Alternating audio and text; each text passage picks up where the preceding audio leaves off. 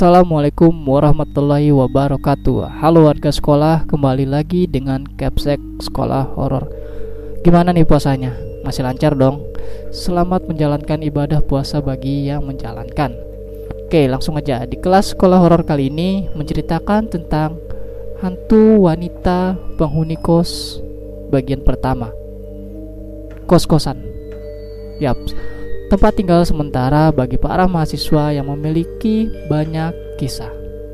Namun, bagaimana jika kisahnya mengenai para penghuni tak kasat mata?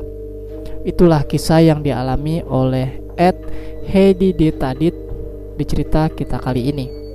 Sebelum kalian mendengarkan cerita ini, Capsek akan berterima kasih untuk like, share, dan komen kalian di video ini.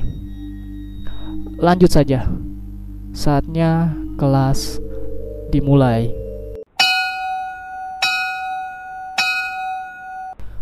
Waktu itu sekitar tahun 2015. Harusnya aku masih kuliah semester 5. Tapi karena aku break sekolah karena sedang mengalami kesusahan ekonomi, terpaksa berhenti satu tahun, kembali pulang dan bekerja. Akhirnya tiba waktu masuk semester ganjil dan pembukaan pengurusan mahasiswa aktif kembali. Saat itu, aku masih dalam posisi bekerja. Lalu izin satu hari untuk pergi mengurus berkas-berkas untuk bisa kuliah lagi. Dan sekalian mencari kos, karena memang sudah tidak ada waktu lagi. Perjalanan dari Kediri menuju Malang ditempuh dua setengah jam menggunakan motor. Sampailah di kampus. Setelah lama sekali meninggalkan kampus, rasanya asing, malu, takut ketemu teman karena aku ngilang satu tahun. Selesailah ngurus berkas-berkas izin dan segala keribetannya. Setelah selesai dengan urusan di kampus, aku langsung pergi mencari kos di daerah Tirto Utomo. Daerah yang sudah familiar sekali surganya kos-kosan. Ke sana kemarin mencari yang cocok cocok dari segi suasana dan budget tentunya. Tapi belum nemu karena memang terkendala budget. Karena waktu sudah sore, akhirnya memutuskan untuk pulang. Sambil berjalan pulang, aku tetap mencari kos-kosan. Berhentilah di salah satu perumahan dekat kampus. Ada satu rumah di dekat pintu masuk yang tertulis menerima kos putri dan tercantum nomor HP pemilik kos. Ketika dihubungi tidak diangkat. Karena waktu semakin malam, aku pun memutuskan untuk pulang saja. Nanti dihubungi dari rumah. Kelihatannya rumah kosnya bagus, dekat pula dengan kampus. Bisa dengan jalan kaki pikirku. Sampai rumah pukul 8 malam. Buka HP dan ternyata ibu pemilik kos menghubungi dan menjawab chatku sebelumnya. Apakah masih ada kamar? Dan beliau membalas, Iya ada mbak. Tapi di kos saya di Tirto Utomo. Kalau di perumahan sudah penuh mbak. Enak kok mbak. Pasti nyaman. Dan kasurnya spring bed. Lalu aku menanyakan harganya. Dan ternyata boleh bayar per semester. Dengan harga yang cukup terjangkau pada waktu itu Dan fasilitas kasur spring bed. Karena zaman dulu harga segitu cuma dapat kasur busa. Tanpa pikir panjang karena sudah tidak ada waktu lagi aku untuk mencari kosan, aku pun mengiyakan tawarannya. Tiga minggu setelah mengiyakan tawaran itu, aku pun bersiap untuk bergegas. Besok pagi aku berangkat ke Malang, ke tempat kos yang aku pun tidak tahu bagaimana bentuknya dan suasananya tentunya. Sebelum aku berangkat, aku chat dengan ibu pemilik kos. Bu, saya nanti sampai kos siang sekitar jam 12-an ya. Dan ibu kos pun menjawab, Iya, nanti biar pembantu saya yang kasih kunci. Sementara malam ini tidur di kamar yang di atas ya. Besok kalau saya sudah pulang, baru saya kasih kuncinya yang di bawah. Lalu aku membalas mengiyakan sesuai apa yang dikatakan ibu kos. Hingga sampailah aku di kos baruku.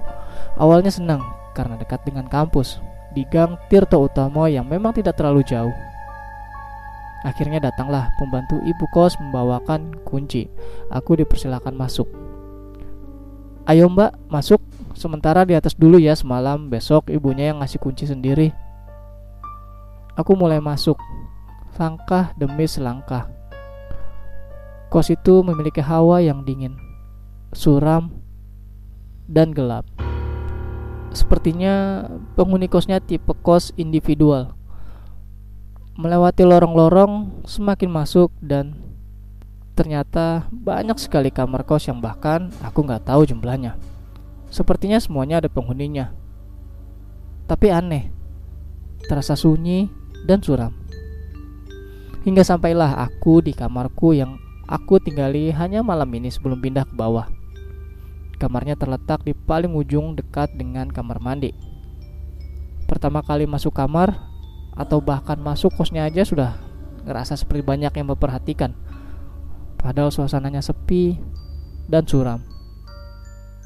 Kamar yang aku tempati malam ini sepertinya sudah lama kosong, sedikit berdebu, lantai-lantainya bahkan rusak.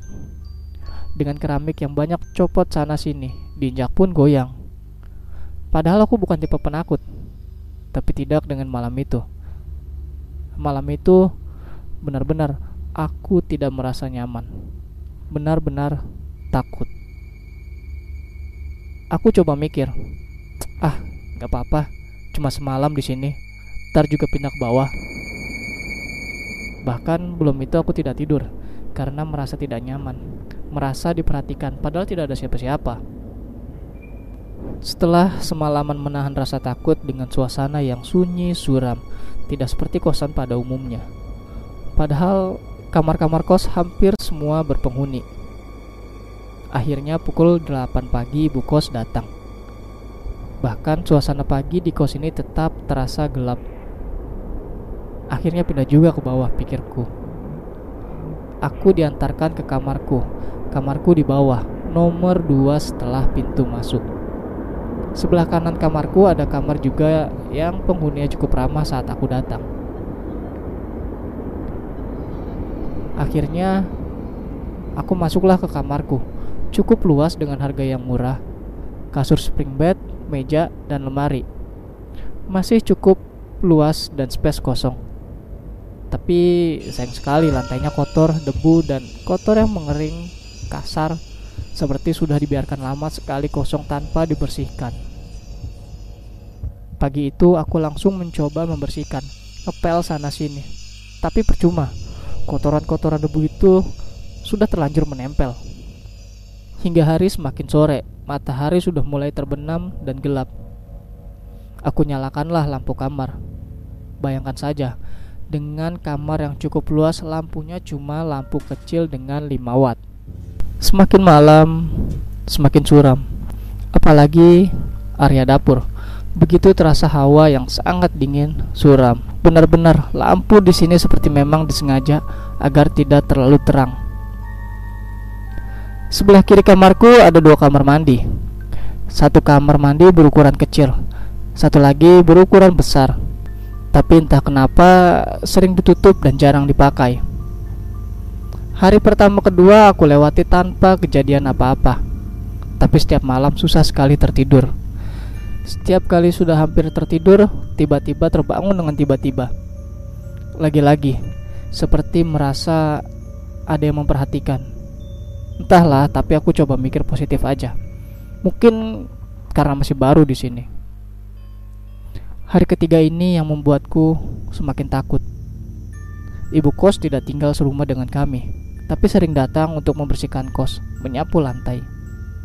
Waktu itu masih pagi-pagi pukul 6. Terdengar suara dua orang sedang mengobrol di depan kamarku. Ternyata itu adalah ibu kos dan mbak kos sebelah kamar. Mereka sedang mengobrol. Mulai dari sini ketakutanku semakin nyata. Aku mendengarkan obrolannya dari dalam kamarku terdengar sangat jelas. Bu, kemarin saya melihat ada sosok cewek, Bu, pakai baju putih di sini. Belakangnya seperti kayak ada bulu mirip bulu merak. Saat itu juga, aku langsung keluar kamar karena penasaran juga dengan ceritanya. Ketika aku keluar, mereka terlihat kaget.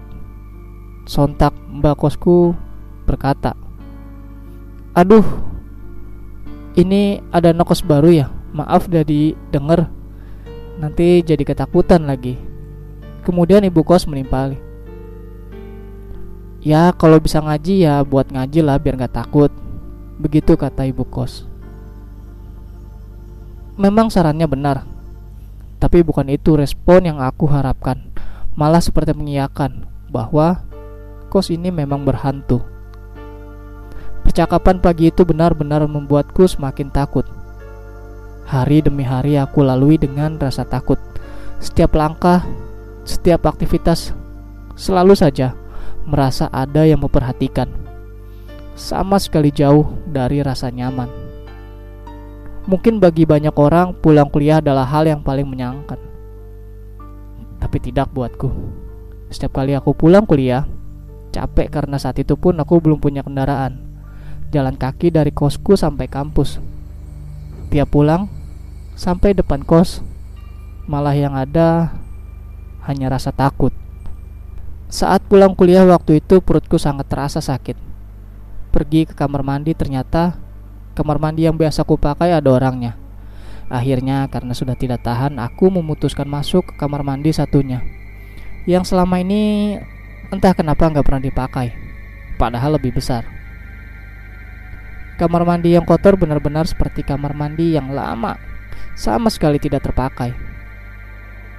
Dan betapa kagetnya setelah masuk, banyak cacing di dalam kamar mandi. Di ujung-ujung kamar mandi cacing-cacing bertumpuk dan saling menggeliat. Benar-benar aneh. Padahal tiap hari ibu kos datang dan pembantunya pun membersihkan kosan, minimal menyapu lantai. Masa sih kamar mandi kotor banyak cacingnya dibiarin gitu aja? Tiap malam benar-benar tidurku tidak nyenyak sama sekali. Tiap hampir tertidur selalu aja tiba-tiba terbangun. Bahkan aku selalu putar ayat kursi di HP-ku tapi malah semakin merasa takut. Setiap seminggu sekali, tiap hari Jumat sore aku pulang naik bis ke Kediri karena Sabtu Minggu libur. Sampai orang rumah bilang, "Bu ya pulang jangan seminggu sekali, uangnya habis buat naik bis. Kan bisa buat beli yang lainnya. Kurangi aja pulangnya, jangan sering-sering." Ya aku cuma diem aja belum berani cerita apa-apa karena jujur malu. Masa permasalahannya gara-gara takut hantu. Tiap hari minggu sore aku balik ke Malang. Setiap bis melaju mendekati terminal, rasanya selalu deg-degan. Ingat bakal masuk kos itu lagi.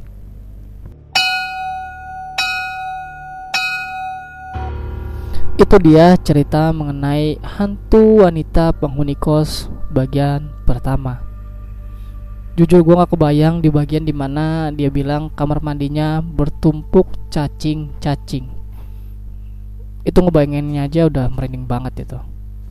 Pokoknya tunggu kelanjutannya di video selanjutnya. Terima kasih tentunya buat kalian warga sekolah yang telah mendengarkan cerita ini dan terima kasih juga kepada akun Twitter @heiditadit yang telah memberikan kami izin untuk membacakan cerita ini. Jangan lupa like dan share video ini agar warga sekolah horor semakin bertambah. Dan sampai jumpa di kelas berikutnya.